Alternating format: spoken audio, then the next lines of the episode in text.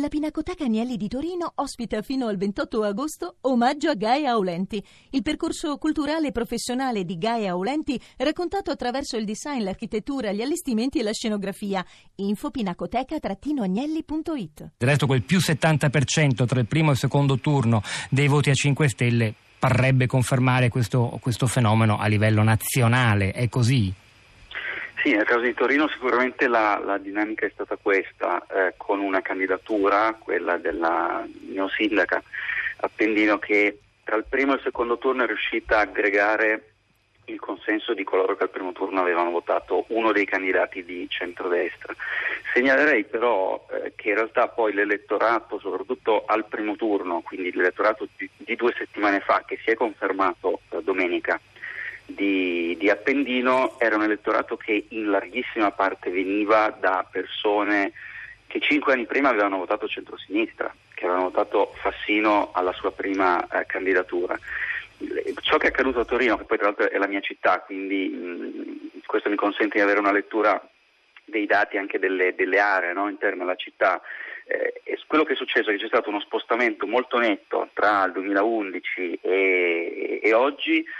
anche a livello territoriale, cioè le aree che erano più forti, che erano le aree di consenso storiche del centro-sinistra, vale a dire le periferie, soprattutto la periferia nord ha avuto questo fenomeno, si sono spostate in massa su 5 Stelle, mentre le uniche aree in cui eh, Fassino e il centro-sinistra hanno resistito anche al ballottaggio sono state le aree del centro, della Crocetta, che è un quartiere diciamo borghese, semi, attiguo al centro, e di San Salvario, nonché della collina, che per chi conosce un po' la, la, la geografia di Torino eh, indica molto questo, questo, spostamento a livello sociale. Insomma. Eh, ciò che già un po' era accaduto con Renzi alle europee, quindi la, questa capacità aggregativa di consenso sulle aree eh, centrali della città ha avuto a, ancora una, un'accentuazione in questo caso e credo che sia significativo come fenomeno, al di là poi della provenienza che confermo al secondo turno di molto consenso dal centrodestra verso, verso Appendino. Cifra economica e non solo geografica di questo voto, cioè a dire chi sta peggio, chi è stato più penalizzato da questi anni di crisi economica ha scelto senza alcun dubbio 5 Stelle, addirittura come suggeriva un nostro ascoltatore, uno che gira molto soprattutto il nord del paese, dice ho conosciuto tante persone che stanno male, che avevano rinunciato da molto tempo a votare, che sono tornate a votare votando eh, 5 Stelle, un dato in parte smentito dal fatto che l'astensionismo cresce, insomma ha votato un elettore, un elettore su due, ma insomma al di là di queste che peraltro sono percezioni molto soggettive, c'è qualcosa di vero in fondo in questa impressione del nostro ascoltatore? Ma allora, bisogna sempre, secondo me, ridimensionare eh, l'apporto di voti dall'astensione al voto, perché insomma, non solo per via del trend che, che mi sembra abbastanza chiaro di riduzione della, della partecipazione al voto, ma anche perché gli stessi flussi se vediamo in fondo ci dicono che non sono poi tantissimi coloro che avendo smesso di votare o non avendo votato in passato tornano, però una piccola quota, una piccola quota c'è. Per fare il caso di Torino, visto che ne stiamo parlando, eh, tra il primo e il secondo turno, ad esempio, c'è stata un piccolissim- una piccolissima quota di elettori che si erano astenuti al primo turno e sono andati a votare eh, al secondo. Eh, il discorso è che questa piccolissima quota è andata praticamente tutta su Chiara Appendino. Eh, sicuramente il discorso poi eh, economico, visto che si parlava anche di quello, eh, c'entra perché i quartieri centrali mediamente sono quelli, quelli, con reddito un po' più elevato. Segnalo che la stessa dinamica in realtà c'è stata anche a Roma. La mappa del voto di Roma, del ballottaggio, consegna un quadro in cui in tutti i municipi ha comunque vinto Virginia Raggi